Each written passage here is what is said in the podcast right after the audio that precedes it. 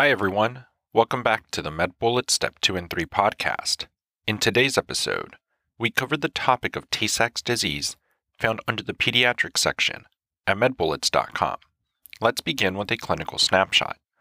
An eight month old boy of Central European descent is brought to the pediatrician due to progressive weakness, decreased visual attentiveness, and an exaggerated response when startled. He was born at 38 weeks gestation with no perinatal complications and an unremarkable prenatal history. At birth, he had no apparent deficits. On physical exam, there is no hepatosplenomegaly. On fundoscopy, there is a prominent fovea centralis, accompanied by pallor of the perifoveal macula. Laboratory testing is significant for 1% beta hexosaminidase A activity with normal beta hexosaminidase B isoenzyme activity in white blood cells. Let's continue with an introduction to Tay Sachs disease. Clinically, this is defined as a lysosomal storage disorder secondary to hexosaminidase A deficiency. In terms of the epidemiology, Ashkenazi Jews are mostly affected. Other risk factors include a family history of hexosaminidase A deficiency. In terms of the pathophysiology, remember that normally hexosaminidase A breaks down GM2 ganglioside, so the enzyme deficiency results in ganglioside accumulation within the lysosome of nerve cells, resulting in neurodegeneration. In terms of the genetics, this demonstrates an autosomal recessive inheritance pattern. The mutation is on chromosome 15 and it affects the alpha subunit of hexosaminidase A gene. This gene encodes for the hexosaminidase A protein. Moving on to the presentation.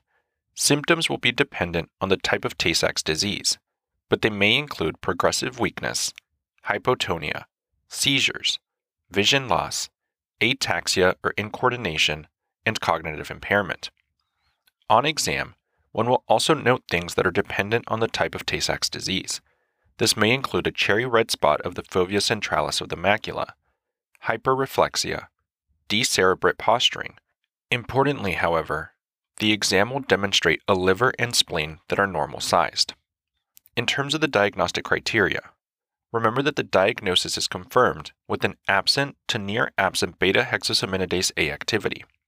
This can be performed in the white blood cells and in the serum. Beta hexosaminidase B isoenzyme must be normal or elevated, however.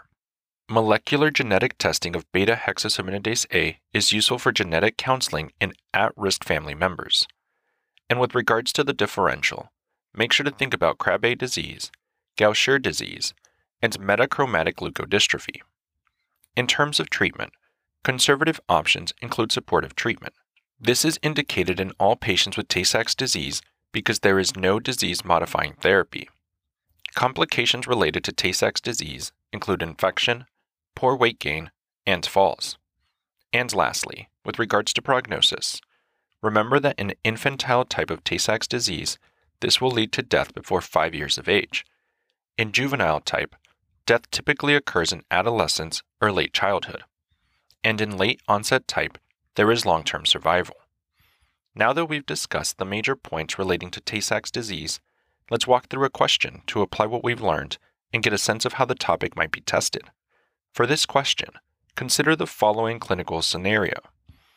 A six month old boy is brought to the pediatrician by his parents for a routine visit. His parents report that he is feeding and stooling well, and they have just started experimenting with solid foods. His parents are concerned because a few weeks ago he started rolling from back to front in addition to front to back, but he now struggles when placed on his back. The patient was noted to be developmentally appropriate for his age at his last visit two months ago. On physical exam, the patient seems well nourished and has no dysmorphic features. His temperature is 98.6 degrees Fahrenheit or 37 degrees Celsius. Blood pressure is 77 over 49. Pulse is 112 beats per minute, and respirations are 24 breaths per minute. In the examination room, he is able to roll from front to back, but cannot roll from back to front. He is not able to sit without support and makes no attempt at bouncing when supported in a standing position. The patient's abdomen is non tender and it is soft without hepatosplenomegaly.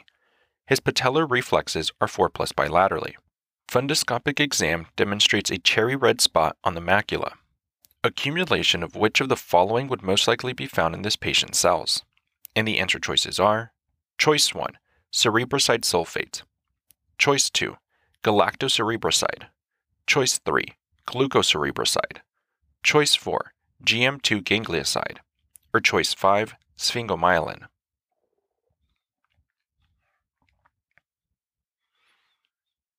The best answer to this question is choice 4, GM2 ganglioside.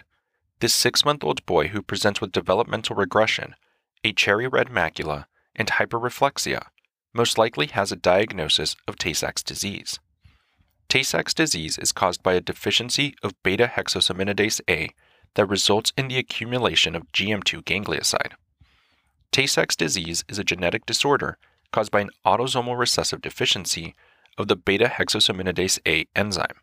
This disease presents in infants aged 2 to 6 months with progressive neurodegeneration, hypotonia, feeding difficulties, and a cherry red spot on the macula. Tay Sachs disease shares many features with Niemann-Pick disease. However, Niemann-Pick disease presents with the additional findings of hepatosplenomegaly and hyporeflexia, whereas Tay Sachs presents with hyperreflexia without hepatosplenomegaly. Both diseases are more common in the Ashkenazi Jewish population. There is no curative treatment for this disease, so treatment is generally supportive. The publication by Solovyeva et al. reviews the evidence regarding the diagnosis and treatment of Tay Sachs disease. They discuss how this disease normally presents with muscle weakness, ataxia, speech, and mental disorders. They recommend considering novel treatments such as substrate reduction therapy. Let's also discuss why the other choices are incorrect. Choice 1 Cerebroside sulfate accumulates in metachromatic leukodystrophy, which is caused by an autosomal recessive deficiency in aryl sulfatase A. This disease presents with optic atrophy and seizures in childhood. Patients will later develop dementia, psychiatric disease, and neuropathy. There is no cure, so treatment is supportive. Choice 2 Galactocerebroside accumulates in Krabbe disease, which is caused by an autosomal recessive deficiency in galactocerebrosidase. Krabbe disease presents in early infancy with developmental regression, hypotonia, and areflexia. Treatment is supportive with musculoskeletal bracing as needed. Choice 3 Glucocerebroside accumulates in Gaucher disease, which is caused by an autosomal recessive deficiency in glucocerebrosidase. Gaucher disease presents with pancytopenia and hepatosplenomegaly. Gaucher cells, or lipid laden macrophages which resemble crumpled tissue paper, can be seen on histology. Treatment is with enzyme replacement therapy. Choice 5 Sphingomyelin accumulates in Niemann-Pick disease, an autosomal recessive sphingolipidosis caused by a deficiency in sphingomyelinase. Niemann-Pick disease presents with many of the same features as Tay Sachs disease, but has additional findings of hyporeflexia and hepatosplenomegaly. Finally, a bullet summary. Tay Sachs disease is caused by a deficiency of beta hexosaminidase A, resulting in the accumulation of GM2 ganglioside. That's all for this review about Tay Sachs disease. We hope that was helpful.